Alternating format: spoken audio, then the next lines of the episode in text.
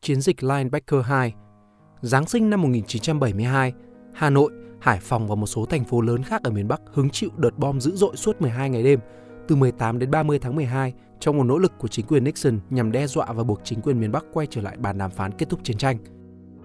Theo ước tính từ History.com, ít nhất 20.000 tấn bom đã được trút xuống miền Bắc Việt Nam, khiến 1.318 dân thường thiệt mạng, đường xá, cầu cống, bệnh viện bị phá hủy nghiêm trọng. Ở chiều ngược lại, tổng cộng 15 máy bay B-52 trong tổng số 26 máy bay của Mỹ đã bị bắn rơi. Con số do Việt Nam đưa ra là 81 máy bay các loại, trong đó có 34 máy bay B-52, 5 máy bay F-111 và 42 máy bay chiến thuật khác. Sự chênh lệch này là tương đối dễ hiểu vì bên nào cũng có xu hướng cung cấp con số có lợi cho mình. Điều tương tự xảy ra với nhận định của cả Bắc Việt và Mỹ khi nói về kết quả của 12 ngày đêm không ngủ này. Cả hai bên đều nhận định đây là một chiến dịch thành công. Mỹ, theo lời cố vấn quân sự Henry Kissinger, cho rằng Linebacker 2 đã khiến chế độ Cộng sản ở Bắc Việt phải quỳ gối, đẩy họ vào thế phải nối lại đàm phán. Bắc Việt thì lại cho rằng 12 ngày đêm chiến dịch Điện Biên Phủ trên không đã thành công trong việc buộc Mỹ phải nhượng bộ các điều khoản đàm phán có lợi và dần rút quân khỏi Việt Nam, hoàn thành bước 1 đánh cho Mỹ cút trước khi hoàn thành bước 2 đánh cho Ngụy Nhào vào năm 1975. 48 năm sau, hãy cùng nhìn lại những hình ảnh mùa Giáng sinh năm 1972 để thấy được sự khốc liệt của chiến tranh trước khi tìm hiểu sâu hơn về nguyên nhân dẫn đến chiến dịch này của Mỹ thông qua câu chuyện về hai nhân vật, cố vấn Bắc Việt Lê Đức Thọ và cố vấn Hoa Kỳ Henry Kissinger. Trước khi bắt đầu, chúng ta hãy cùng nhìn qua một số hình ảnh về chiến dịch Linebacker 2. Cầu Long Biên bị phá hủy nhiều đoạn. Phố Khâm Thiên gần như bị phá hủy hoàn toàn trong đêm 26 tháng 12. Bom Mỹ đã giết chết 287 người, trong đó có 40 cụ già và 55 em nhỏ. Nhiều gia đình không ai sống sót. Hình ảnh Khâm Thiên sau khi bị đánh bom. Bệnh viện Bạch Mai cũng là mục tiêu tấn công và hứng chịu 4 đợt ném bom của không quân Mỹ vào các ngày 16, 18 tháng 4, 20 và 22 tháng 12. Hơn 100 quả bom chút xuống bệnh viện sáng ngày 22 tháng 12 đã cướp đi sinh mạng của 28 nhân viên và làm 22 người khác bị thương. Ga hàng cỏ và các phố lân cận như Lý Thường Kiệt, Trần Quý Cáp, Nguyễn Khuyến cũng bị đánh bom phá hủy nặng nề. 500.000 trên tổng số 600.000 người dân nội thành Hà Nội được đưa đi sơ tán về các vùng nông thôn và ngoại thành. Đây là hình ảnh xe tải chở người và của đi sơ tán.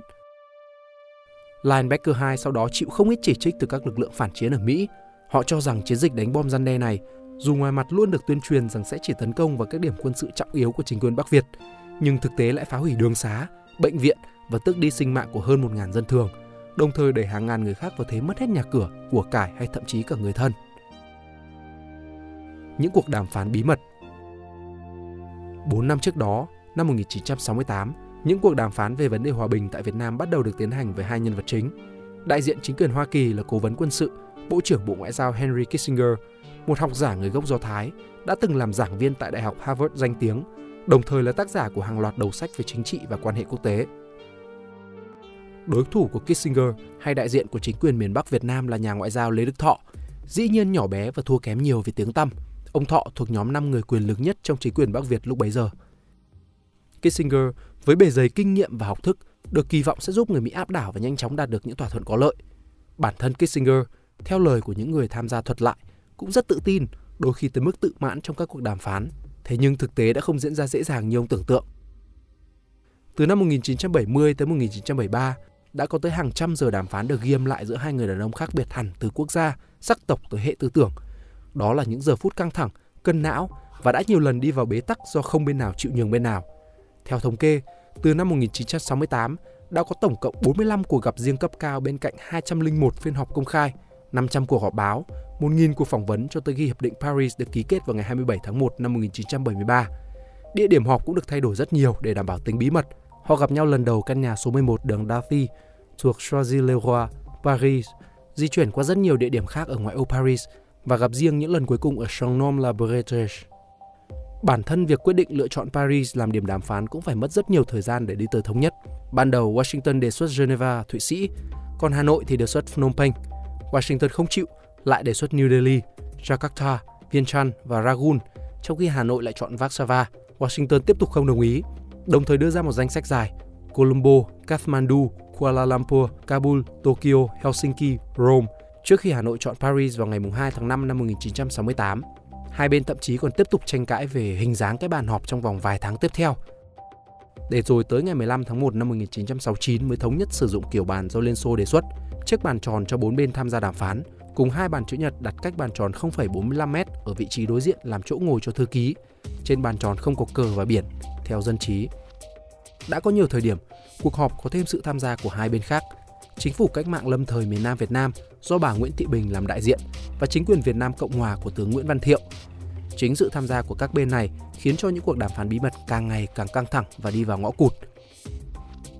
Tướng Thiệu thì không công nhận quyền chính trị của chính phủ cách mạng lâm thời miền Nam Việt Nam và cầu viện sự trợ giúp từ Mỹ để đạt được những điều khoản có lợi với chính quyền Việt Nam Cộng Hòa.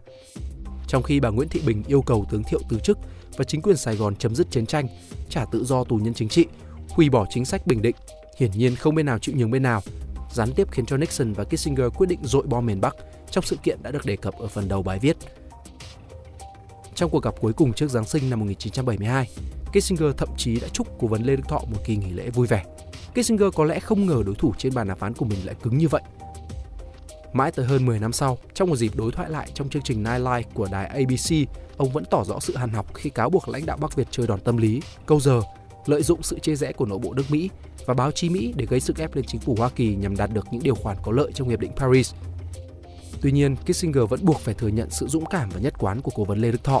Ở chiều ngược lại, ông Thọ cáo buộc Kissinger dối trá và xuyên tạc sự thật về việc chính quyền Bắc Việt vi phạm các điều khoản của hiệp định đã được ký kết. Ông thậm chí đã viết trong hồi ký của mình, nếu như không xuyên tạc sự thật, ông ta đã không phải là Kissinger. Một cuộc chiến kéo dài, cân não, mang ý nghĩa quan trọng và để lại dư âm lâu dài không chỉ với những người tham gia. Nếu có thời gian và cảm thấy hứng thú, các bạn nên xem thêm phim tài liệu này, thực sự rất hay. Mình có để link ở phần mô tả. Giải Nobel vì hòa bình gây nhiều tranh cãi. Sau Hiệp định Paris năm 1973, cả cố vấn Lê Đức Thọ và Henry Kissinger được trao giải Nobel vì hòa bình vì đã đạt được thỏa thuận ngừng bắn, tạo điều kiện để rút quân Mỹ khỏi Việt Nam và tạo tiền đề cho kết thúc của cuộc chiến tranh đã tiêu tốn rất nhiều giấy mực báo chí quốc tế. Trước cơ hội trở thành người Việt đầu tiên và duy nhất đạt giải Nobel, ông Thọ đã thẳng thừng từ chối vì lý do ở Việt Nam chưa có hòa bình thực sự. Ông giữ im lặng, không giải thích thêm về quyết định này cho tới 20 năm sau khi chính ông tiết lộ lý do chính xác trong bộ phim From Hollywood to Hanoi. Họ trao giải cho cả người gây chiến tranh lẫn người đem lại hòa bình. Sự lẫn lộn đó khiến bác không thể nhận giải thưởng Nobel được. Các bạn cũng có thể xem thêm clip phỏng vấn ông Lê Đức Thọ, link clip mình cũng sẽ để ở phần mô tả. Về phía Mỹ, giải Nobel vì hòa bình được Nhà Trắng đón nhận với một tâm thế trái ngược. Kissinger rất vui vẻ khi biết tin, trong khi Tổng thống Nixon thậm chí còn phát biểu cho rằng giải thưởng này là sự tưởng thưởng xứng đáng cho nghệ thuật đàm phán của người Mỹ trong công cuộc chấm dứt chiến tranh và mang lại hòa bình ở Việt Nam. Niềm vui đó không tồn tại được lâu vì truyền thông Mỹ hiển nhiên không đồng cảm với Nixon và Kissinger. Tờ New York Times gọi giải thưởng Nobel năm đó là Nobel vì chiến tranh Tờ Washington thì cho rằng người Na Uy thực sự rất có khiếu hài hước vì hội đồng xét giải Nobel là người Na Uy. Diễn viên hài nổi tiếng chuyên châm biếm chính trị Tom Lehrer thậm chí đã phát biểu châm biếm chính trị đã trở nên lỗi thời kể từ khi Henry Kissinger được trao giải Nobel vì hòa bình. Không chỉ dừng lại ở giới truyền thông Mỹ, sự phản đối còn được thể hiện mạnh mẽ hơn khi hai thành viên hội đồng xét duyệt giải Nobel đã lập tức xin từ chức. Kissinger sau đó không tới dự buổi trao giải tại Oslo vì lo lắng sẽ trở thành mục tiêu đả kích của các nhóm biểu tình phản chiến Năm 1975, khi chính quyền Sài Gòn thất thủ, ông đề nghị trao trả lại kỷ niệm trương nhưng không được Hội đồng Nobel chấp nhận. Hy vọng các bạn sẽ thích video lần này. Đừng quên like, share và subscribe ủng hộ chúng mình. Và nếu các bạn thích những nội dung trên thì xin hãy đăng nhập vào spyroom.com để tìm đọc thêm. Mình là Việt Anh, xin chào và hẹn gặp lại.